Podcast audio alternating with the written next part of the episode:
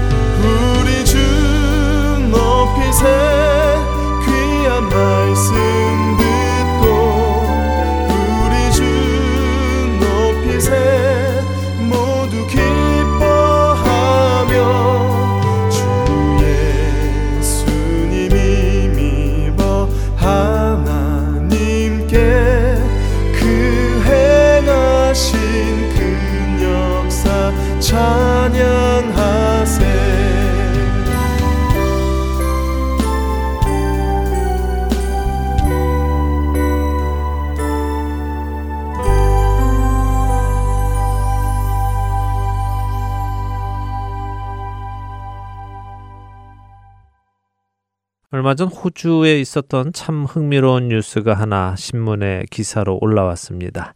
달코 대식이라는 64세의 남성이 경찰서를 찾아와서 자신이 탈옥한 탈주범임을 자수했는데요. 64세의 이 달코 대식이라는 남성이 탈옥을 한 것이 언제일 것 같으십니까? 바로 29년 전인 1992년 그의 나이 35살 때입니다. 그는 1992년에 대마초 재배 혐의로 법원에서 징역 3년 6개월을 선고받았는데요. 복역 중 탈옥에 성공을 한 것이죠.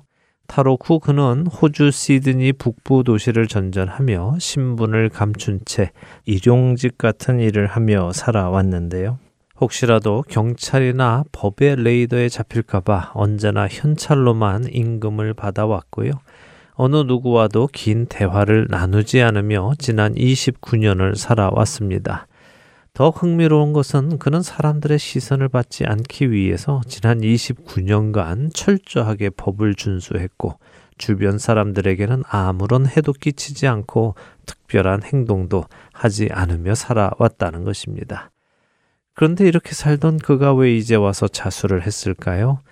코로나 발생 이후 도시가 봉쇄되고 일용직을 할 수 있는 일거리가 줄어들자 그는 집세를 내지 못하게 되었고 결국 길거리에서 노숙을 하는 신세가 되었답니다.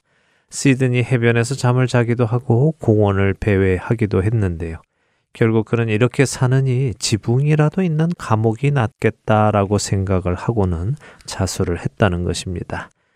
호주 검찰은 조만간 그를 재판에 회부할 것이며 그는 29년 전에 다 치르지 못한 죄값과 탈옥한 죄를 합쳐 최고 7년까지의 징역형을 받게 될 것이라고 예측을 했습니다. 64세의 그가 7년형을 받는다면 그는 70살이 넘어야 다시 사회에 나올 수 있을 것입니다. 그럼에도 불구하고 그는 감옥에 가는 것을 선택했습니다. 그 이유가 단지 노숙을 하는 것보다 지붕이 있는 곳에서 사는 것이 나을 것이기에 그랬을까요? 죄짐 맡은 우리 구주 어찌 좋은 친군지 걱정 근심 무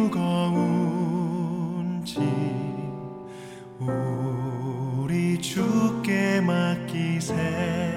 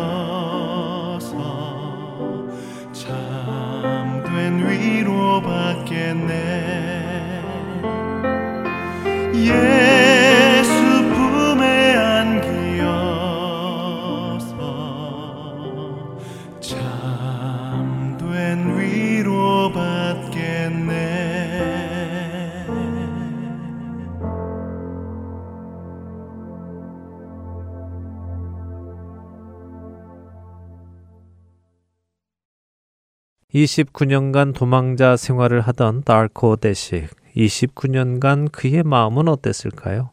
감옥에서 자신의 죄값을 치르지 않게 된 것을 기뻐하며 감옥 밖에서의 삶을 누리며 살았을까요? 29년간 살아온 그의 발자취를 보면 그렇게 보이지 않습니다. 35살 가장 왕성하게 사회 활동을 하며 살아가야 할 30대 중반부터 중년의 30년을 그는 숨어서 지냈습니다. 혹시라도 법망에 걸릴까 오히려 더 열심히 법을 지켰고 남의 눈에 띄지 않기 위해 사람들과 깊은 관계를 갖지 못하고 혼자 외로이 살았습니다. 합법적으로 일을 하고 월급을 받을 수 없기에 현금으로 임금을 지불하는 곳만 찾아다니며 지극히 기본적인 일만 하며 살 수 있었지요. 더군다나 언제 잡힐지 모른다는 불안감 속에서 그는 늘 사람들의 눈치를 보며 살았습니다. 그가 지난 29년간이나 숨어서 살 수 있었다는 것은 그만큼 그가 조심하며 살았다는 것을 반증해 주는 것일 것입니다. 비록 그의 몸은 감옥 밖에 있었지만 그의 마음은 오히려 감옥 안에 갇힌 것처럼 늘 답답하고 두렵고 자유롭지 못했을 것 같습니다. 만일 감옥 밖의 삶이 그의 마음에 평안함을 주었다면 그는 단순히 노숙을 하는 것보다 지붕이 있는 감옥에 사는 것이 더 낫겠다는 생각을 하지는 않았을 것입니다. 오히려 도망 다녀야 하는 그 삶이, 숨어 살아야 하는 그 삶이, 외롭게 살아야 하는 그 삶이 너무도 고되기 때문에 자수를 선택한 것은 아닐까요? 이제라도 자신의 죄값을 치르고 남은 삶을 도망 다니지 않고 숨어 살지 않고 합법적으로 살고자 해서 자수를 한 것은 아닐런지요.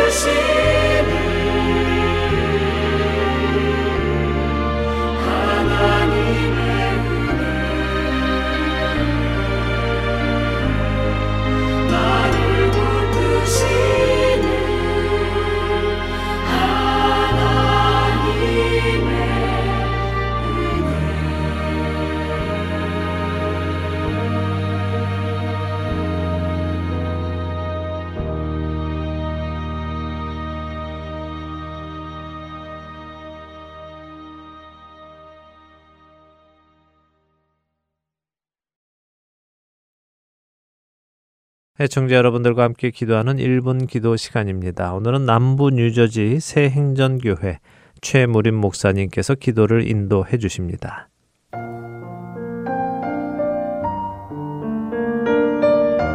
애청자 여러분 안녕하십니까? 하덴 서울 1분 기도 시간입니다. 저는 남부 뉴저지 체리일 인근에 있는 체리의 새행전교회를 담임하는 최무림 목사입니다. 얼마 전에 인근 한인교회를 담임하고 계시는 동료 목사님 교회 권사님 한 분이 한인 쇼핑센터에서 물건을 사고 집으로 돌아와야 했는데 물건은 샀고 집으로 돌아오기만 하면 되는데 집으로 가는 고속도로를 진입하고 나서 자신이 가야 할 집으로 가는 길을 잊어버려 마냥 고속도로를 타고 가스가 다 없어질 때까지 달려만 갔다고 합니다. 집에 돌아올 시간이 넘었는데 들어오지 않자 남편이 전화를 했는데 자신이 지금 어디 있는지 알 수가 없다고 하여 경찰에 신고하여 집에서 몇 시간 떨어진 곳에 서 있는 차 안에 떨고 있는 권사님을 데려왔다고 하는 말을 들었습니다. 그 이후로 권사님의 남편은 자동차 키를 주지 않아서 운전을 하시진 않지만 권사님의 걱정을 전해주면서 함께 기도하기를 요청해 주셨습니다. 장수 100세 시대에 건강하게 100세를 살면 좋겠지만 그렇지 않고 이렇게 치매로 고생하는 분들이 많다는 것을 알게 되었습니다. 이 권사님의 기도 제목은 자신이 예수 그리스도를 잊어버릴까봐 걱정이라고 합니다. 남편도 자식도 못 알아버리면 안타깝기는 하지만 예수님을 잊어버리면 지옥에 가는 것이 아닌가 걱정으로 신앙생활을 하고 있다고 합니다. 이 시간 이렇게 치매병을 앓고 이런 걱정에 있는 분이나 치매를 앓고 있는 부모를 간병하는 가족들을 위해 함께 기도해 주시기를 바랍니다. 특별히 하나님의 말씀인 이사야 49장 15절 말씀을 붙들고 기도해 주시기를 바랍니다. 여인이 어찌 그 전 먹는 자식을 잊겠으며 자기 태에서 난 아들을 극률이 여기지 않겠느냐. 그들은 혹시 잊을지라도 나는 너를 잊지 아니할 것이다. 이 말씀을 꼭 기억하시면서 기도해 주시기 바랍니다. 우리가 치매로 인해서 예수님을 잊어버릴 수는 있을지라도 예수님이 우리를 잊지 않으신다는 약속의 말씀을 붙들고 기도해 주시길 바랍니다. 치매로 모든 기억을 잃은 사람이라도 하나님께서는 잊지 않으심에 감사하면서 함께 기도해 주시기를 바랍니다. 우리 함께 기도하시겠습니다.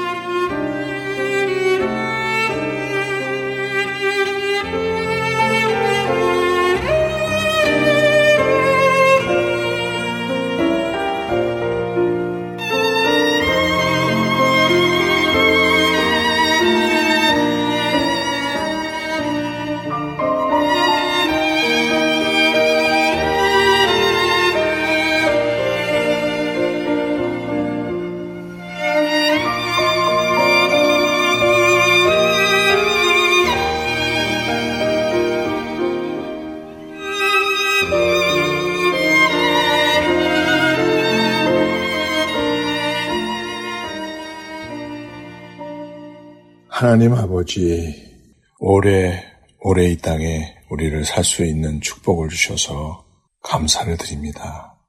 지금까지 우리를 인도해 주신 하나님, 앞으로도 인도해 주실 줄로 믿습니다. 지금까지 축복하셨던 하나님, 앞으로도 축복하여 주실 줄로 믿습니다. 지금까지 우리를 기억해 주셨던 하나님, 우리의 기억이 희미해진다 할지라도 하나님은 우리를 또렷이 기억하여 주시옵소서. 우리 주 예수님의 이름으로 간절히 기도하옵나이다. 아멘.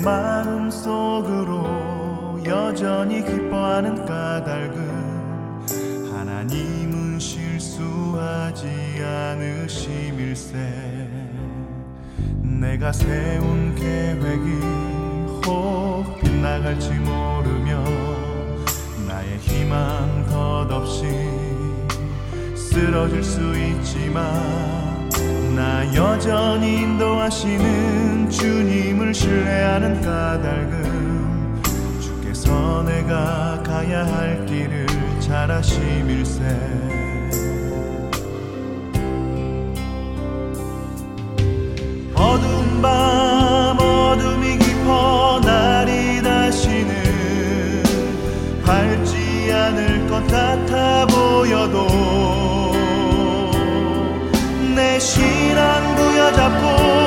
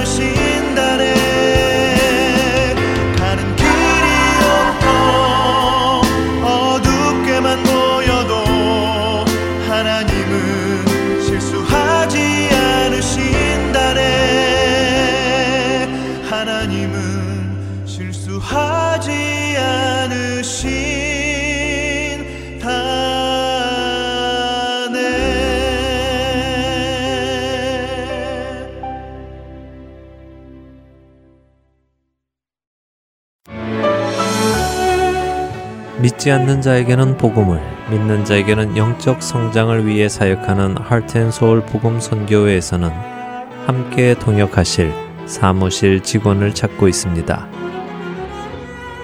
예수 그리스도의 복음을 전하는 이 일에 파트타임 혹은 풀타임으로 함께 동역하실 분들은 선교회 전화번호 602-866-8999로 연락 주시기 바랍니다.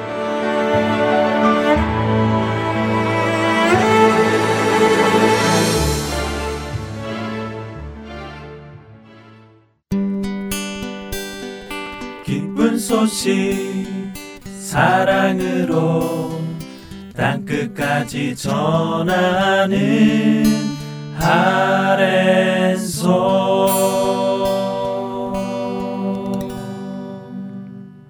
누가복음을 공부하는 시간입니다. 누가의 복음으로 이어드립니다.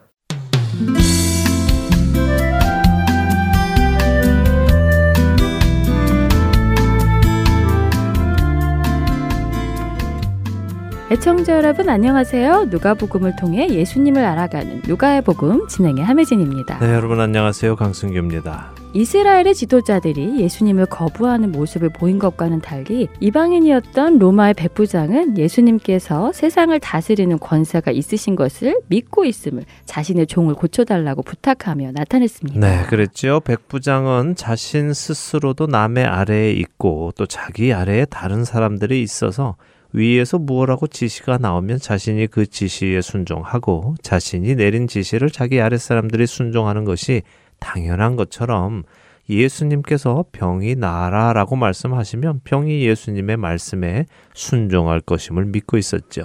네, 정말 대단한 믿음이에요. 네. 예수님이 병도 다스리시는 권세가 있으시다는 것을 알고 있다는 것이잖아요. 맞습니다. 그래서 예수님이 그를 그렇게 칭찬하시는 것입니다. 네. 이스라엘 사람 중에서도 이만한 믿음을 만나보지 못했다라고요. 현재 이스라엘 사람들 중에 어떤 사람들은 예수님을 선지자, 선생님, 또 메시아로 믿고는 있었지만 이분이 하나님의 아들이심을 믿는 사람은 나타나지 않았습니다. 하나님의 아들이란 하나님과 동등한 분이라는 의미인데요. 이스라엘 사람들에게는 이 의미가 쉽게 받아들여지지 않는 개념입니다. 사실 우리는 처음부터 예수님이 하나님의 아들이시다라고 듣고 배웠기 때문에 이것이 너무 당연하지만 네. 당시 이스라엘 사람들에게는 당연한 것이 아니라 오히려 말이 안 되는 것이었습니다. 요한복음 5장 18절 같은 곳을 읽어보면 예수님께서 하나님을 아버지라 부르신 것을 두고 유대인들이 예수님을 죽이고자 했다고 기록하고 있는데요. 한번 읽어주실래요? 요한 복음 5장 18절이요. 네. 네. 읽겠습니다. 유대인들이 이로 말미암아 더욱 예수를 죽이고자 하니 이는 안식일을 범할 뿐만 아니라 하나님을 자기의 친아버지라 하여 자기를 하나님과 동등으로 삼으심이러라. 네. 정말 그렇네요. 하나님을 친아버지라 부르는 것이 자신을 하나님과 동등으로 삼는 것으로 여겨지는 것이군요. 그렇습니다. 하나님을 아버지라 부르시고 자신을 하나님의 아들로 소개하시는 것은 내가 곧 하나님과 동등한 신이다 라고 말하는 것과 같은 의미입니다.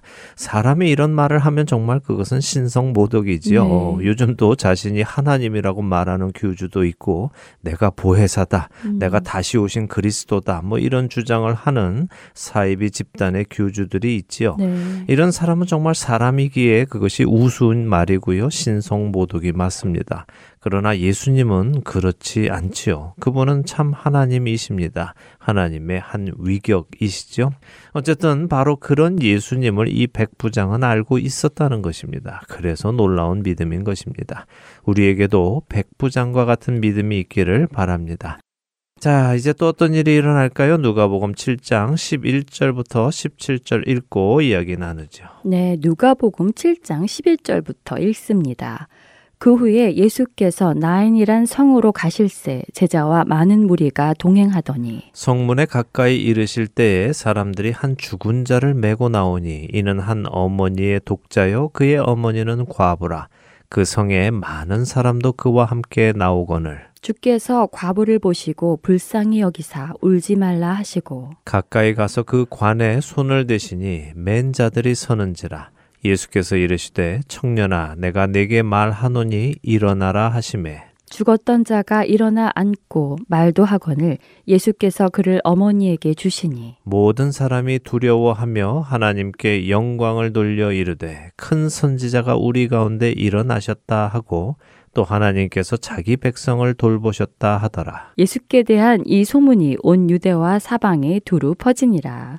나인성 과부의 죽은 아들을 살리시는 기적이 기록되어 있군요. 네. 그렇습니다. 잘 보시기 바랍니다. 누가의 기록을 살펴보면요. 앞의 사건과 계속해서 연결점을 중심으로 이야기를 기록해 나가는 것을 볼 수 있지요. 네. 사실 누가가 일부러 그렇게 기록했다고 생각하기보다 예수님께서 그렇게 사역하신 것을 누가가 근원부터 자세히 살펴 기록한 것이겠지만요.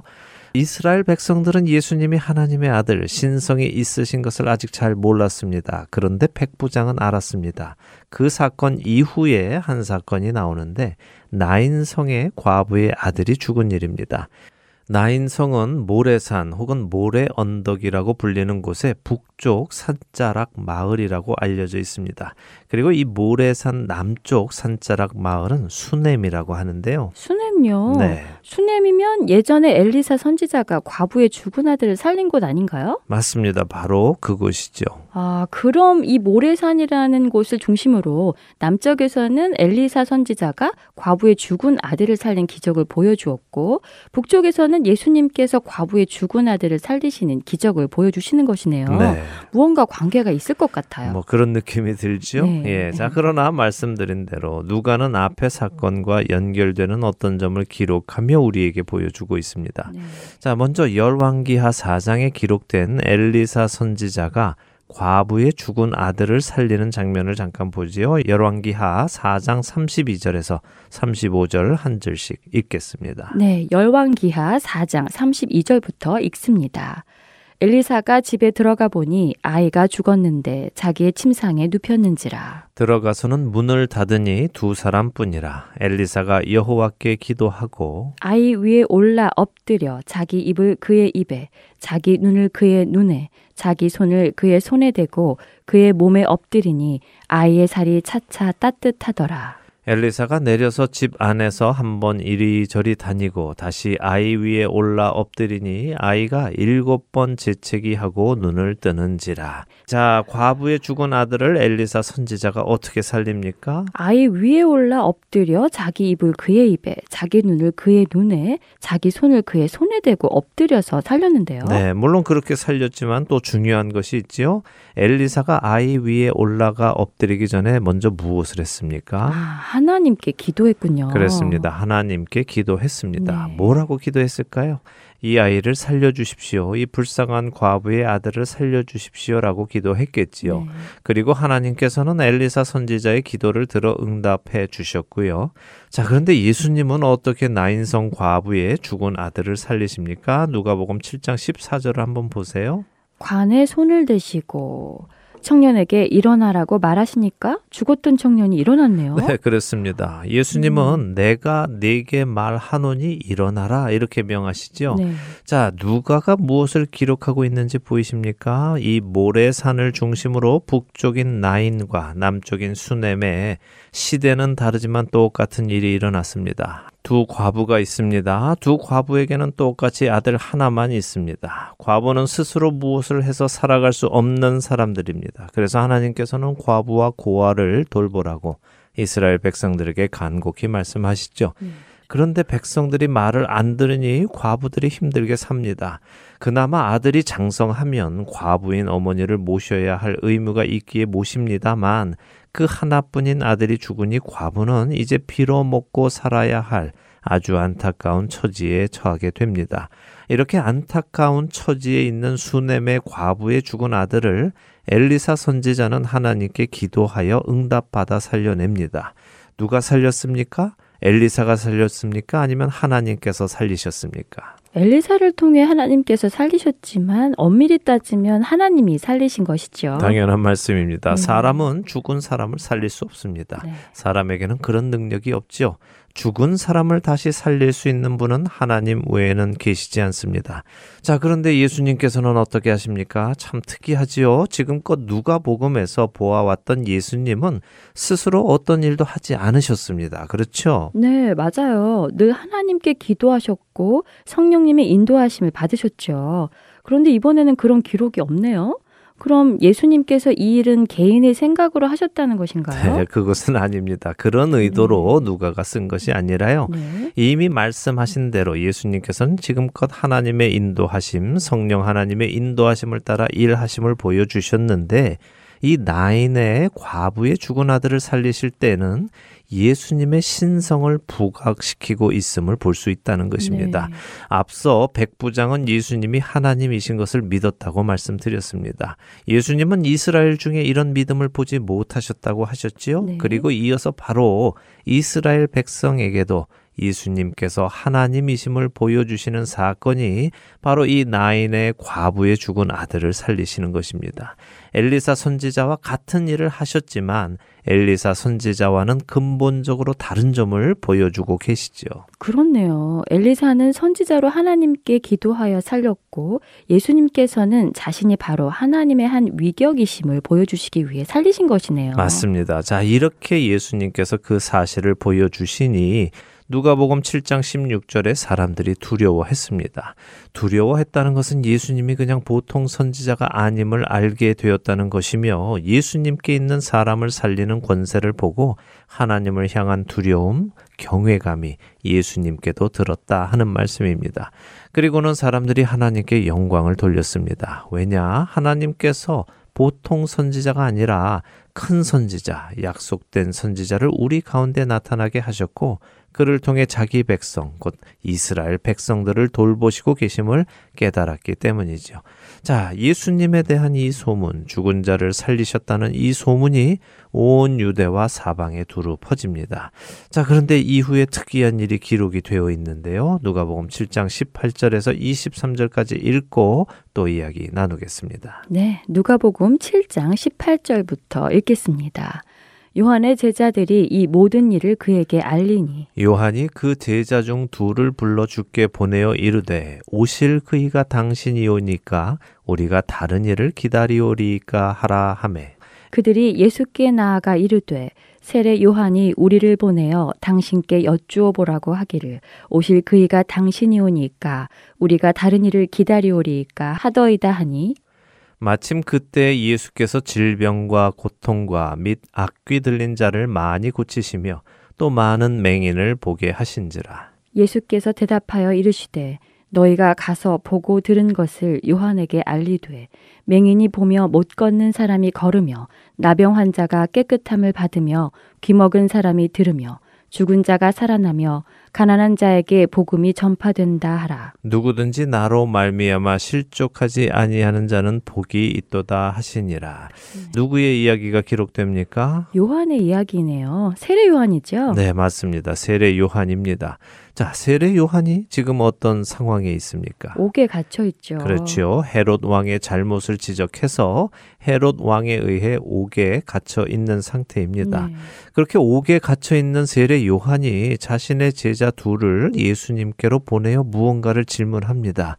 무슨 질문이죠? 오실 그이가 당신이오니까 우리가 다른 일을 기다리오리까 하고 물었네요. 네, 자, 왜 그렇게 물었을까요? 그렇게 묻는 세례 요한의 마음은 어떤 마음이 있었기에 이렇게 물어보라고 제자들을 보냈을까요? 그러게요. 분명 예수님께 세례를 베풀며 예수님 위로 성령님께서 내려오심도 보았는데 말이에요. 맞습니다. 요한복음에서는 예수님을 가리키며 하나님의 어린 양이라고 선포했고 나보다 이후에 오시는 내가 신발끈 매기도 감당하지 못할 그분이라고 사람들에게 선포를 했던 세례 요한이 음. 왜 오히려 자기 제자들을 보내서 오시리가 당신입니까? 아니면 우리가 다른 분을 기다릴까요? 라고 묻는 것일까요? 예수님이 하시는 일이 자신의 기대와 달랐기 때문 아닐까요? 바로 말씀하셨습니다. 자신이 생각하던 메시아관, 메시아께서 오셔서 하실 일이라고 기대했던 일이 일어나고 있지 않기에 갸우뚱해진 것입니다. 네.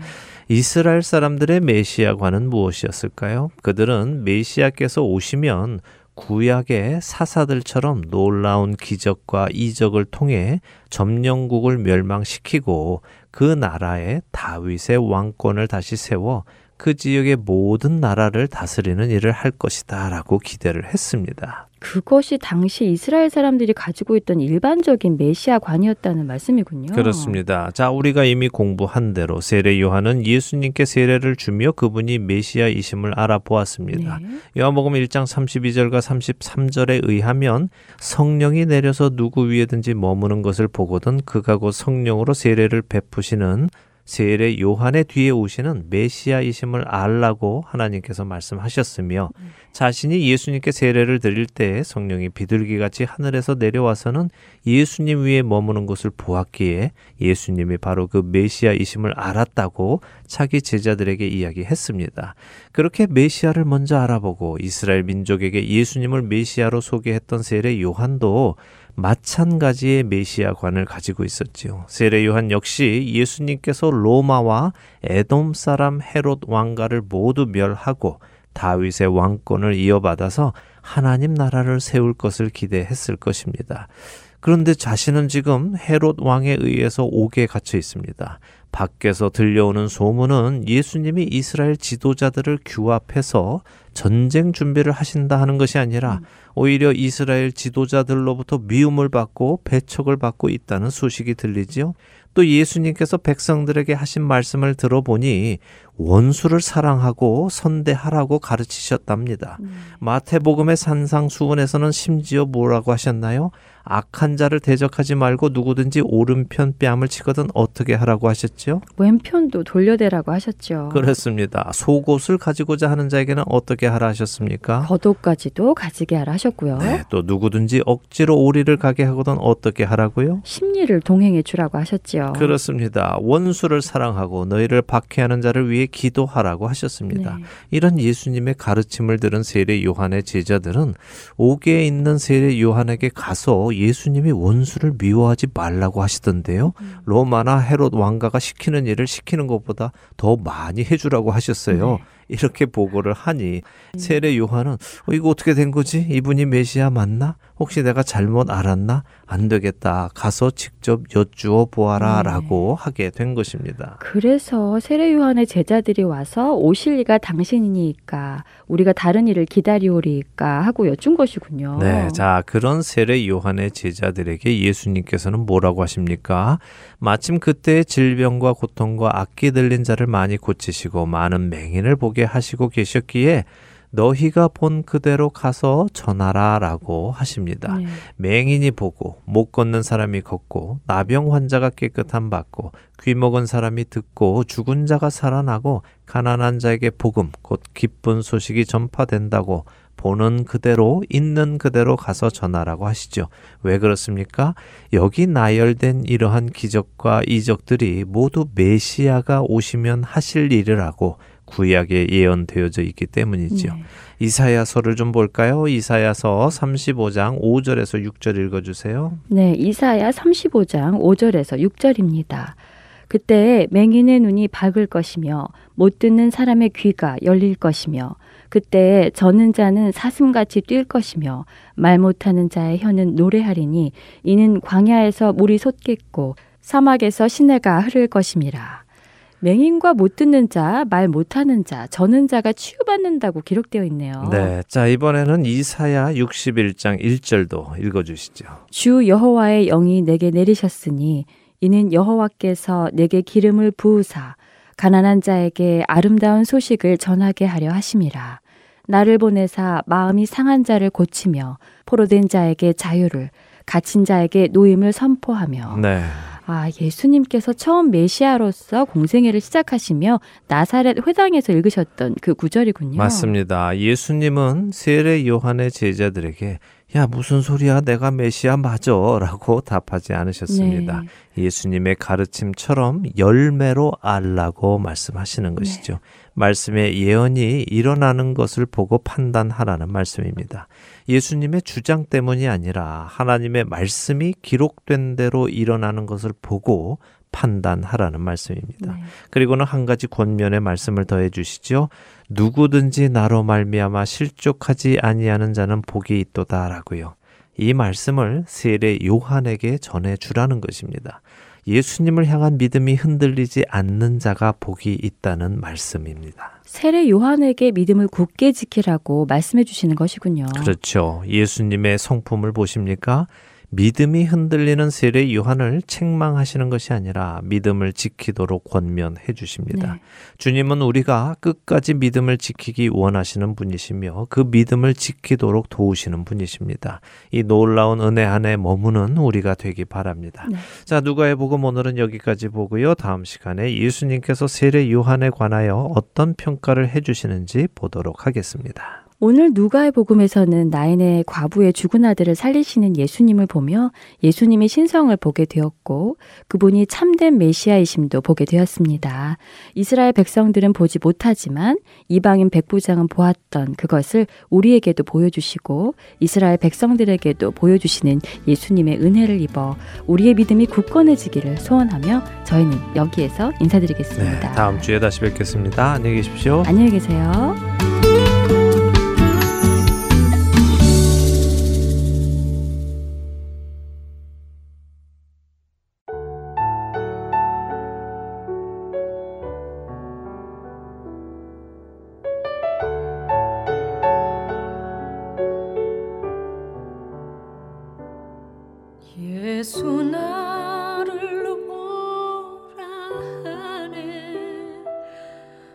나를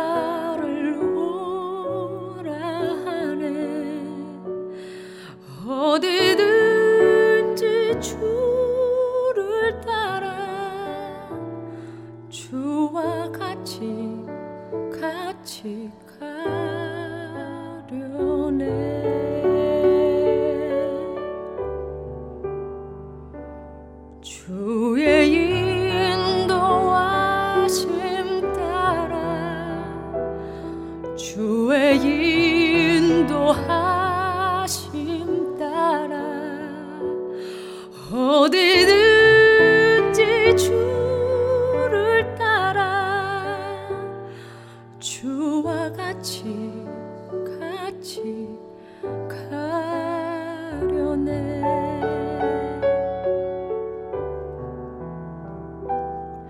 겟세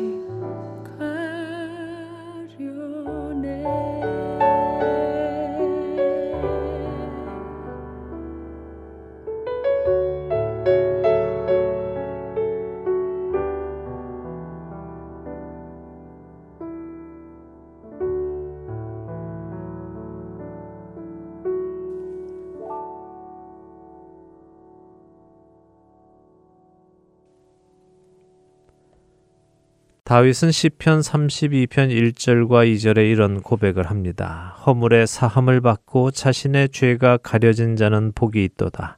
마음에 간사함이 없고 여호와께 정죄를 당하지 아니하는 자는 복이 있도다.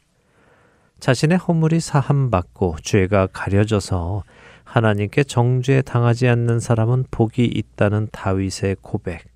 그는 왜 이것이 복이라고 할까요? 이어지는 3절과 4절에 그 이유를 다윗은 이렇게 설명합니다. 내가 입을 열지 아니할 때에 종일 신음함으로 내 뼈가 쇠하였도다. 주의 손이 주야로 나를 누르시오니 내 진액이 빠져서 여름 가뭄에 마름같이 되었나이다. 다윗은 자신이 자신의 죄를 하나님께 고백하지 않았을 때는 종일토록 신음했다고 합니다. 하루 종일 끙끙 앓았다는 것이죠. 자신의 뼈가 쇠할 정도로 고통스러웠기 때문이라고 합니다. 또한 하나님의 손이 그를 밤낮으로 무겁게 누르셨다고도 합니다. 하나님 앞에 나아가지 못하는 두려움과 수치심으로 인하여 그는 몸둘 바를 몰라 했습니다.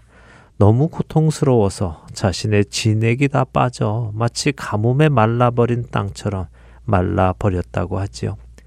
놀라운 것은 그가 이런 고통을 당하는 동안에도 하나님께 자신의 죄를 자백하기를 거부했다는 것입니다.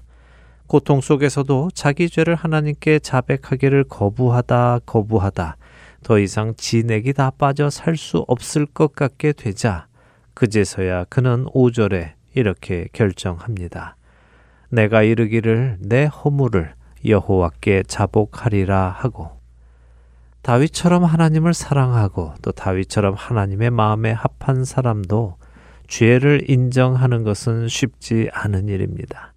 자기 죄를 하나님께 고백하는 것은 그렇게도 어려운 일인 것입니다. 우리가 알듯이 첫사람 아담과 하와는 하나님께서 금하신 선악을 알게 하는 나무의 열매를 따먹고도 하나님께 자신의 죄를 자백하지는 않았습니다. 아담은 하나님이 지어주신 여자가 먹으라고 해서 먹었다고 책임을 전가했고 하와는 하나님이 지으신 뱀이 나를 꿰므로 내가 먹었다며 책임을 전가했지요. 그만큼 자기 죄를 하나님께 아뢰는 것은 어려운 것입니다. 다윗이 고백한 시편 32편 1절과 2절에는 허물과 죄라는 단어들이 나옵니다. 사실 한국어로는 죄라는 단어가 두 번 나오지만 히브리 원어로는 서로 다른 단어를 한국어로 둘 다 죄라고 번역했습니다. 1절의 허물은 페시아라는 히브리어로 대항하다, 반역하다라는 의미를 가진 단어입니다. 하나님께 대항하고 반역하는 죄를 의미하지요. 1절에 자기 죄가 가려진 자라고 할 때 죄는 하타로서 하나님의 기준에 도달하지 못하는 죄를 의미합니다. 2절에 정죄를 당하지 아니하다 할 때의 죄는 아원으로 비틀다 하는 의미입니다. 곧 하나님의 말씀을 비틀거나 왜곡하는 죄를 의미하지요. 하나님의 말씀을 왜곡하고 그 말씀에 대항하고 하나님의 말씀을 지키지 않고 거부한 그 모든 죄를 다윗은 나열하며 이 죄를 사함받고 죄가 가려짐으로 하나님께 정죄 당하지 않는 자가 복이 있다고 말합니다. 너무도 어려운 이 죄의 고백, 시편 32편 5절에 다윗은 결국 해냅니다. 내가 이르기를 내 허물을 여호와께 자복하리라 하고 주께 내 죄를 아뢰고 내 죄악을 숨기지 아니하였더니 곧 주께서 내 죄악을 사하셨나이다. 고통 중에서 신음하면서도 하나님께 죄를 고백하지 않던 다윗. 그가 결국 더 이상 고통스러워 견딜 수 없게 되자 그는 하나님께 자백하기로 결단했고 그렇게 하나님께 자신의 죄를 숨김없이 다 털어 놓았습니다. 하나님께서 죄라고 하신 것들을 자신도 죄라고 다 인정했다는 것입니다. 그랬더니 하나님께서는 자신의 그 모든 죄악을 용서해 주셨다고 고백합니다. 사랑하는 할텐 서울 복음 방송 의 청자 여러분. 예수 그리스도께서는 십자가에서 우리의 모든 죄값을 대신 치르시고 죽으셨고 부활하셨습니다. 그래서 그 예수 그리스도를 믿는 모든 사람은 하나님 앞에 나아가 자신의 죄를 고백할 수 있게 되었습니다. 자신의 죄값에 대해 책임을 지지 않고도 말입니다. 달코 대식이라는 사람은 64세의 나이에 자수하여 다시 죄값을 치르게 되었습니다. 마음 같아서는 그의 죄가 용서받았으면 좋겠지만 그렇게 그가 죄값을 치르지 않고 용서받는다면 정의는 실현되지 않는 것입니다. 그렇기에 그는 자신의 죄값을 스스로 치러야만 합니다. 그러나 하나님 앞에서 여러분과 저의 죄값은 우리의 구세주 예수 그리스도께서 이미 치루어 주셨습니다. 그러니 우리는 다시 우리의 죄값을 치를 필요가 없습니다. 만일 우리가 우리 죄를 자백하면 그는 미쁘시고 의로우사 우리 죄를 사하시며 우리를 모든 불의에서 깨끗하게 하실 것이요. 요한일서 1장 9절에서 주시는 약속의 말씀입니다. 아직 주님께 자백하지 못하여 여러분의 심령을 누르고 있는 죄책감이 있으십니까? 하나님을 뵙기가 두렵고 하나님 앞에 나아가기가 어렵고 그분의 말씀 듣기가 부담스러운 일이 여러분 마음 안에 있으십니까? 고통 중에 계시지 마시고 다윗처럼 결단하시기 바랍니다. 내가 이르기를 내 허물을 여호와께 자복하리라라고 말입니다. 그렇게 하시면 그분께서는 약속하신 대로 여러분의 모든 죄를 사하여 주시고 여러분을 죄에서 자유하게 하실 것입니다.